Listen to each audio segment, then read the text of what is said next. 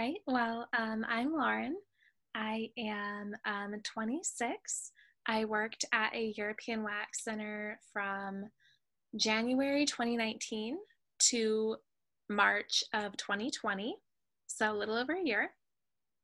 Um, I've worked at three different wax centers. Um, two of them were in Tennessee and they were owned by the same franchise owners. And then one of them was in Northern Virginia, which was owned by a different franchise owner, obviously. So I've had a few um, different experiences, some good, some bad. So I really hope that I can give you some good information. Okay, and what are you doing now? Are you because you're not at European Wax Center anymore? No, I just recently opened my own business where I do wax.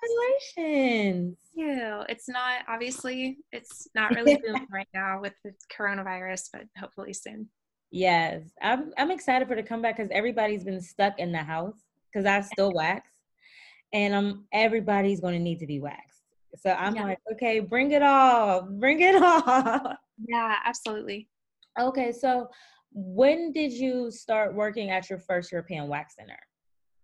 I started in January of 2019. Mm. Um, that was the one in Virginia.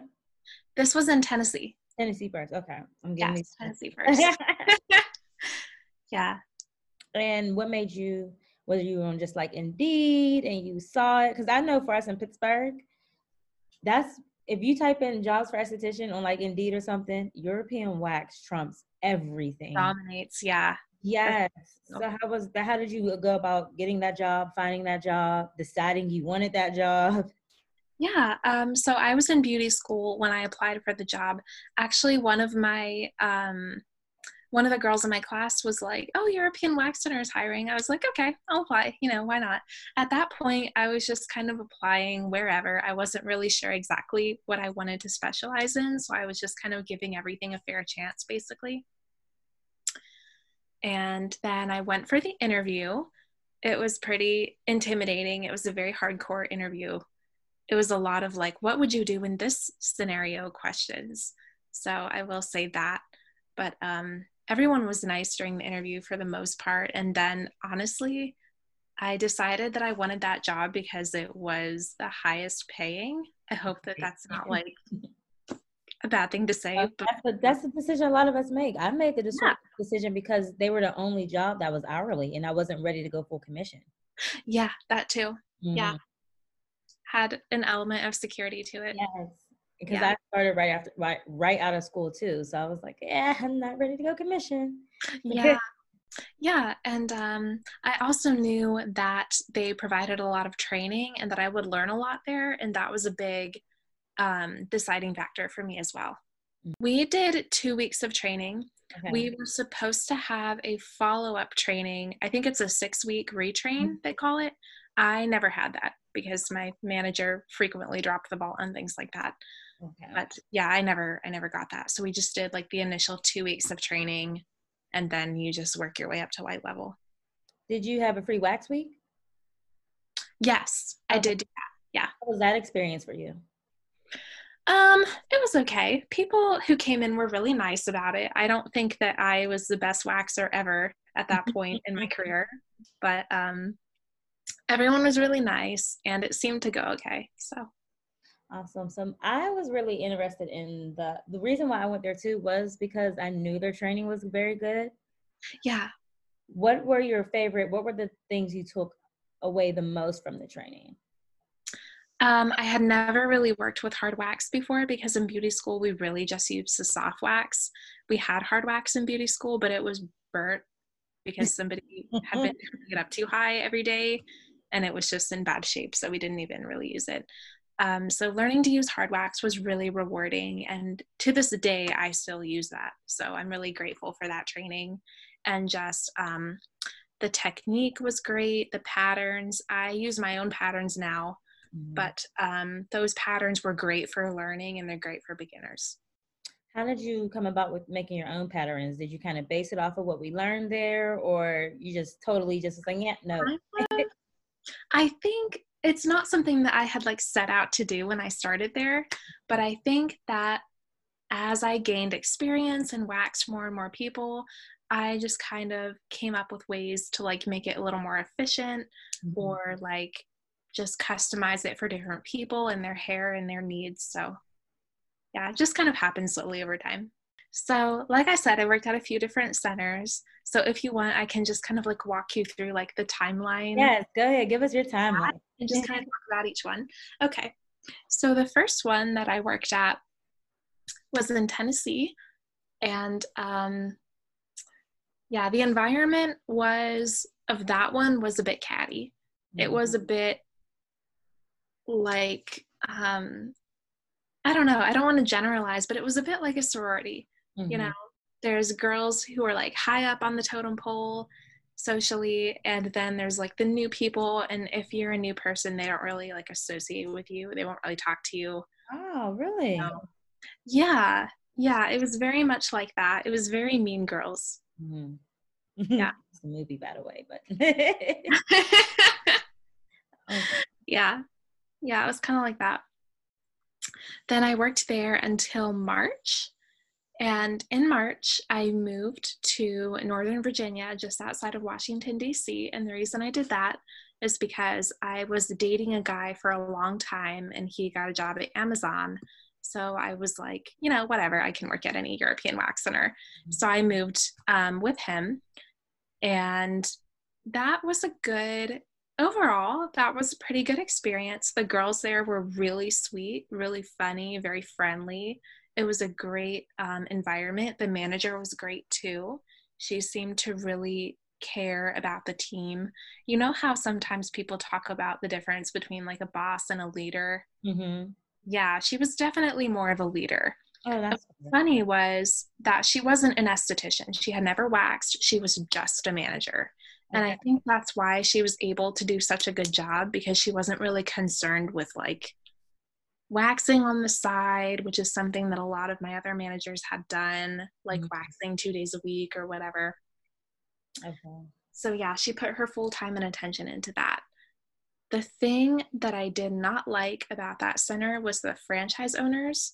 The day that I started there, we got bought out by a different owner and it seemed like everything was going great for them with the previous owner but the new ones were really a little shady didn't really care about us mm-hmm. lived off in texas like didn't wasn't really involved in the day-to-day activity of the center or like the culture of the center and um really just wanted money basically mm-hmm. so we had a lot of um, incentives for employees that were taken away by the new franchise owners, and I didn't like that.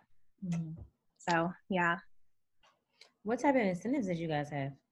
We had, um, wow, a lot of stuff. We would have a quarterly outing.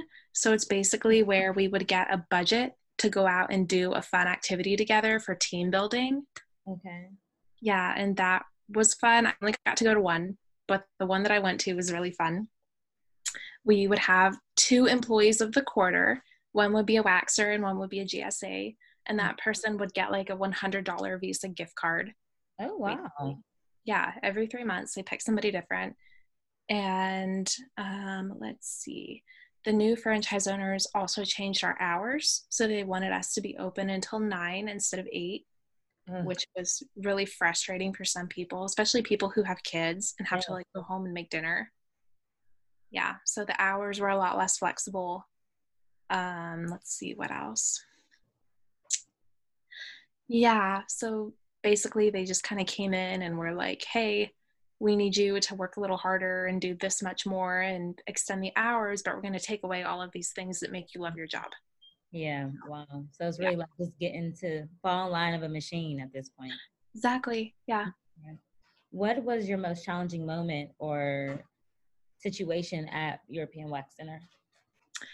Um, well, for me, the most challenging aspect of EWC is just the culture of like one guest after another, like hurry up, be as fast as possible. And for me, that's really frustrating because it doesn't allow me to give my guests the experience that I want them to have. Mm-hmm. It's basically like you're five minutes late, you've got to go to the bathroom for five minutes. now we've got five minutes left to do your Brazilian and you haven't been here in six months. So, mm-hmm. And a lot of people are like, oh, can you do smaller strips? And I'm like, no. I'm tied. My hands are tied. I'm sorry. No.